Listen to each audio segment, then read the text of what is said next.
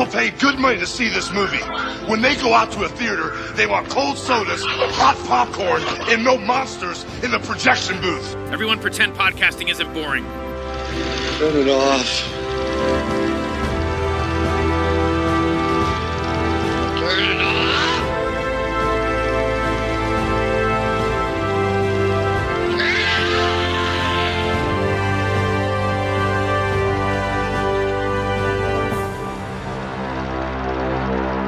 Hey, folks, welcome to a special episode of the Projection Booth. I'm your host, Mike White. On this episode, I am talking to the Emmy nominated casting director behind Apple TV Plus's Ted Lasso, Theo Park.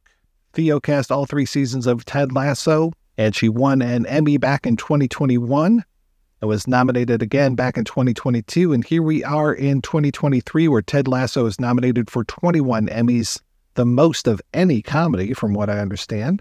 I had a great time talking with Theo, and I hope you enjoy this interview. I would love to know a little bit more about what you do and how you got into the business because casting is like voodoo to me right now. I don't know that much about how it actually happens. Do you know what? We're all failed actors in a way. There's definitely a sort of a love of performance. Literally, some of us are ex actors. I used to want to be an actor when I was a child, but I decided not to go to drama school and I got to film instead and I did film at university. But that sort of love of performance stayed with me. And I wanted to maybe try casting, but I wasn't quite sure how to get into it. And I became an agent. So I looked after a list of actors. But while I was doing that, I realized I didn't really like it. I didn't feel it was creative enough and wanted to be on the other side. So instead of selling actors, I thought, no, I really do want to buy actors. and well, I was really lucky with it because I used to work as an assistant to this fabulous casting director called Nina Gold. I was really lucky. I just phoned her up. She was like the top casting director in the land, and I happened to be quite friendly with her, being an agent. And I phoned her up. I said, "If you ever need anyone, let me know." And she said, "Yes, come work with me on a movie." And I did, and then I became her associate for seven years, and then I set up on my own eight years ago. So I haven't been doing it that long, but I feel like I've been grafting for a while. this is nothing to sneeze at, though. yeah. Yes, I suppose so. How do you do what you do? Do you get assignments? Do you like pitch for things? How do you get involved in things and how do you actually do the actual casting? On a show like Ted Lasso, again, I was really lucky because I was suggested to Jason by a casting friend of mine who knows him in Los Angeles, Alison Jones, her name is. He reached out to her and said, if I was casting a show out of London, which I will be, my new show called Ted Lasso, who should I use? She suggested me. We had a phone call and I got the job. But he did meet another couple of casting directors. So I was essentially pitching. I was just really lucky that I had Alison Jones behind me. That's how it worked on Ted Lasso. So do you read the script or get descriptions of who these folks are and then try to come up with, oh, you've got this gruff former superstar who now is at the end of his days and you're like, Brett Goldstein, that's the perfect person. yeah, exactly that. no, so yes, so they sent me the pilot script and I read it, uh, and then that's it. I then speak to Jason and whoever else, the creatives, and they give me their ideas on what they what exactly it is they're looking for. I come up with my ideas. We then do auditions or come up with lists. For example, on a character like Rebecca, there was an aspiration to maybe cast up, as in cast someone who's known to an international audience we made some offers to people you know, direct straight offers they're called straight offers. People passed on it. Can you believe it? People passed on that and but then we were able to open the doors and start auditioning people and that's when hannah waddingham walked in.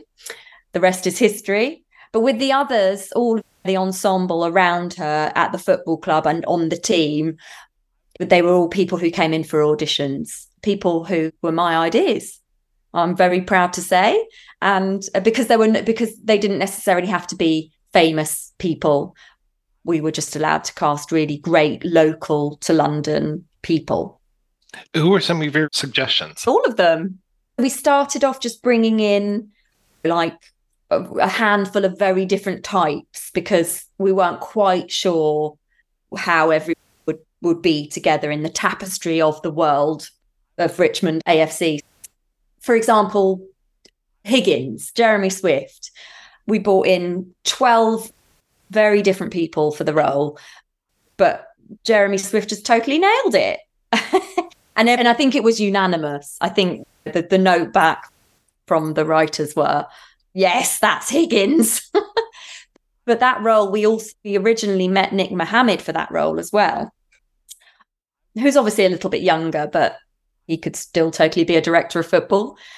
And when Swift got Higgins, I was like, we've got to find Mohammed a role because he's one of my he was one of my he is one of my favorite actors. I t- absolutely totally love him. And uh, luckily, we persuaded him to re-audition for Nate.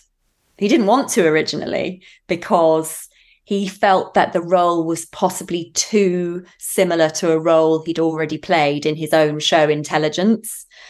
But we twisted his arm and he came back in and did like an amazing he didn't even come in actually he was busy he was filming intelligence and he said oh look i haven't got any time. Is it okay if i just do a quick self tape from my green room? And he did.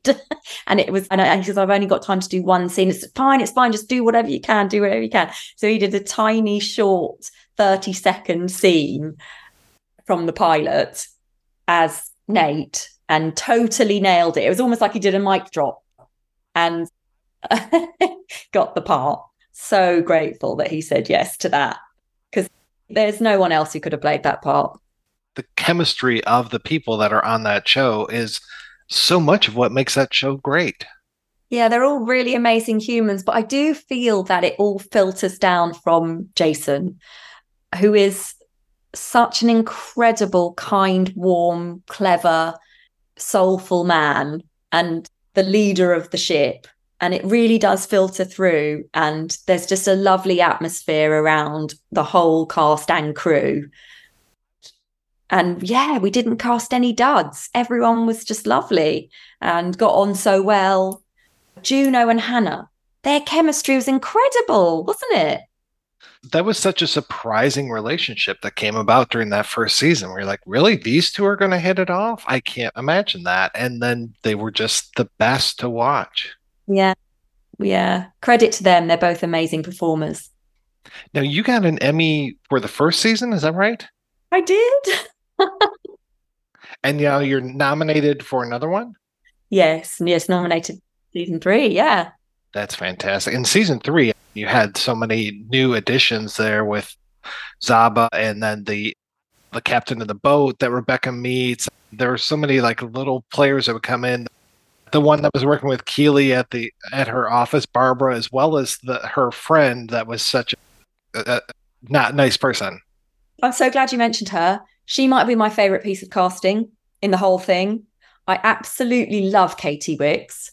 Just think she's amazing. And and it's credit to the show that we were able to get someone like Katy Wix, who's a, quite a big deal in comedy in the UK and busy. She was busy writing and but she she auditioned and she wanted to do it. And so happy we got her. She's brilliant. What are some of the biggest challenges when it comes to casting? Is it just finding that right mix of people? The challenges got easier as the seasons progressed because people were fans and people were happy to hear from us and really excited to be auditioning for Ted Lasso and really happy to be putting their hat in the ring and really going the extra mile with their auditions. It was joyous. It was wonderful. So it actually got easier as the seasons progressed. And we got some amazing people to come in. Jodie Balfour auditioned for Jack and she came over and lived away from her family and friends for five months in London just to play Jack. Oh, God, how lucky are we? She's sensational. Yeah. Do you have to take into account the whole thing of casting the right amount of, say, British actors versus American actors and just this whole like, because isn't there the equity thing as far as there has to be so many British people on a British production? We do have to take that into account. But luckily, we were well over the quota as a UK based show we only had the odd person coming over from America here and there. It was generally equity UK people. Luckily, we have quite a few more American actors now in London, but also luckily on this show we had the money to bring in someone like Jodie Balfour or Sam Richardson or Becky Ann Baker, who's totally amazing as Ted's mum. We had a bit more budget to actually bring people in and really nail the casting in that way. Sam Richardson was a mate of the team. They wrote that part for Sam Richardson. And we were casting season two in the right in the pandemic. And they said, Oh, Theo, we want Sam Richardson to play the Ghanaian millionaire. And I was like, Yeah, but how are we going to get Sam Richardson over from America in a pandemic? But he wanted to do it. He came over. We sat in a hotel room waiting for his COVID tests and all that. He did it. And then luckily we were able to bring him back for season three and he didn't have to do all that COVID nonsense. What are you working on now? It's a quiet period, Mike, because obviously with the writer's strike and the actors' strike, that has really filtered through to us in the UK because a lot of our bread and butter is American material. So it's quiet, but that's fine because it's summertime. We can have a nice time and we can let these renegotiations do the thing that they need to do and things will get busier, I'm sure.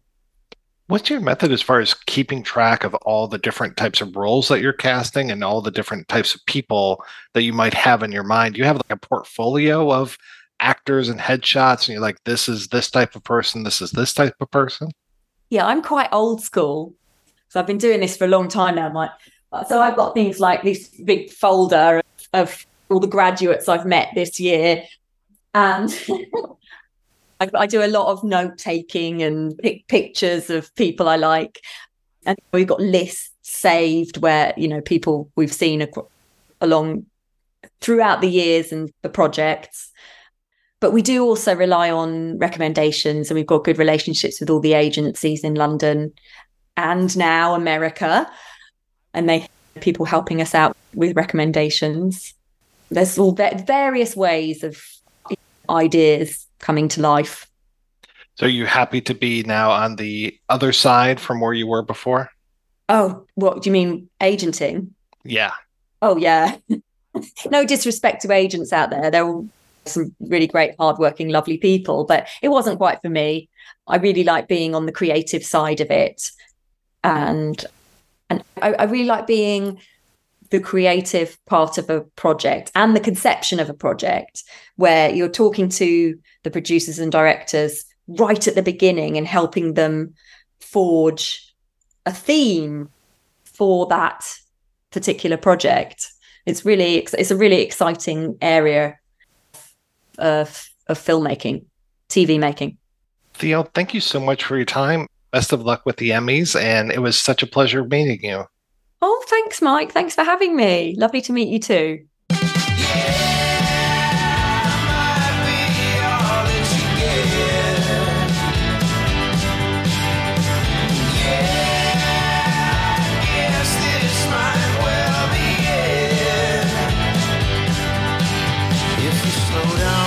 second, take your time. You know if you remember that you're mine. And when everybody's telling me I have no time, I prove them wrong again.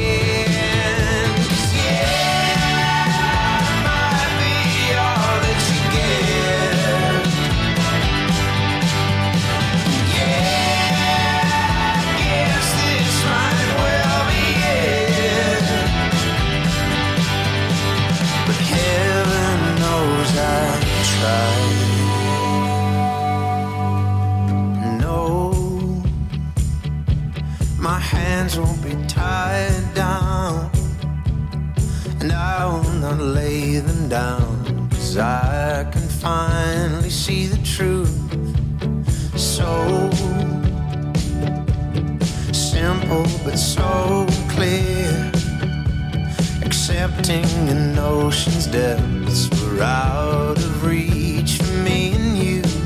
If you're coming up for air, breathing in, you know I'll be there when you first begin.